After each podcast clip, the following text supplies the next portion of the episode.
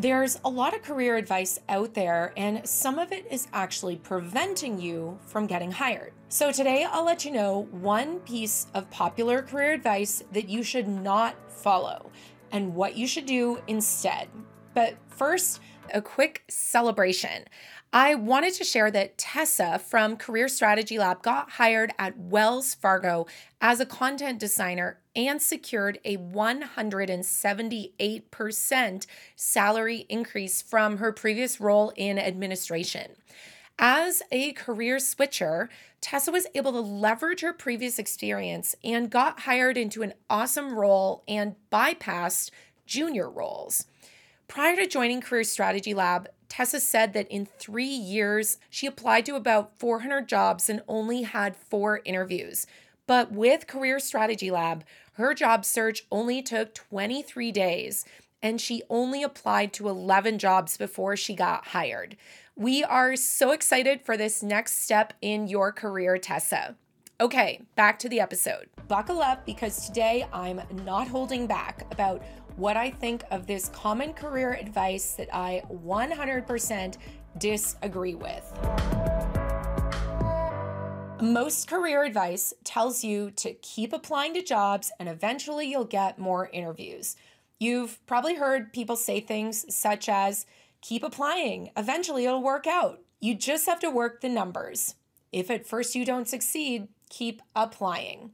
Okay, let's hit pause for a moment why would you keep applying if you haven't received an interview after 30, 50, 100 or more roles applied to? It makes no sense. This is a giant red flag that something is wrong with either your resume or your LinkedIn or that you're not honestly qualified for the jobs you're applying to. That's the thing that most people don't take into account when they tell you to keep applying. So, I'm here to tell you today that you should not play the numbers game in your career. And I'll give you an alternative strategy that's helped my clients in Career Strategy Lab get hired at companies including Blue Origin, Wells Fargo, IBM, Talkspace, and more. The numbers game is not a strategy, it's a recipe for burnout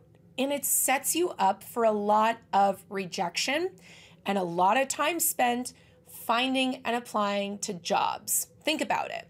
The more jobs you apply to, the more likely you are going to face rejection. It's like just math. And the more jobs you apply to, the more likely you're applying to jobs that maybe are not actually a fit for what you're looking for because you're just trying to find more jobs to apply to. If you aim to apply to 10 jobs a week because that's what you read in some article or tweet or something, then there's a really strong chance the jobs you do apply to don't meet all the criteria of what your ideal job really is.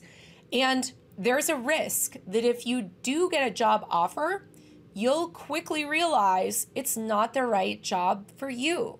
Another problem with applying to tons of jobs is that you probably won't have time to customize your resume and cover letter for each job you apply to because you're too busy finding more jobs to apply to. In a previous episode where I had the interviews with hiring managers, we heard that customizing your resume and cover letter for each role can increase the chances you'll stand out. By tailoring your resume to highlight the skills and experience in the job description and using your cover letter to connect the dots between your prior experience and the role you want, you will stand out. In fact, Amy Thibodeau, head of creative at Gusto, does a lot of hiring, and she estimates only 10% of candidates include a cover letter. I've had plenty of people involved in hiring also say that that they do read cover letters. So why not take a chance and include a cover letter next time you apply? Cover letters are not dead. Here's the thing though. You can only do this if you stop focusing on the quantity of jobs applied to, and instead focus on applying to fewer jobs, but more of the right jobs for you and creating quality application materials. I know this is so counter to what you've heard from so many other people. However, this stuff works. In my Career Strategy Lab program, we teach this exact job search strategy, the whole less is more thing, and our candidates get hired on average in 3.5 months after joining the program. And honestly, many have been hired in less than 60 days. So if you're currently applying to jobs, do an experiment and focus on applying to fewer jobs and take the extra time you'll have to customize your resume to the role and create a cover letter that connects the dots. And if you're not searching for a job right now, maybe send this episode to a friend who is so they can try this out for themselves. All right, that is all for today, my friends. Repeat after me or write these two phrases down on a sticky note so you do not forget them. I will not play the numbers game in my job search. And I will not gamble with my career. All right, I'm Sarah Doody, founder and CEO of Career Strategy Lab, and this has been my counterintuitive advice for your job search that, if you put it into practice, will help you stand out. But don't take it from me.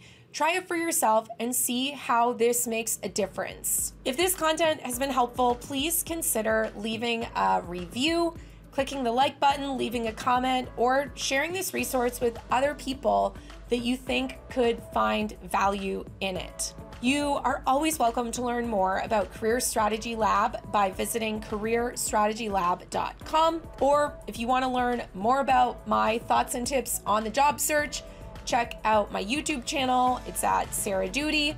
Or head over to my Twitter, also Sarah Doody. Instagram, I'm Sarah Doody UX. And you can search for me on LinkedIn just by my name, Sarah Doody. All right, hope you have a great rest of your day, and I will talk to you soon.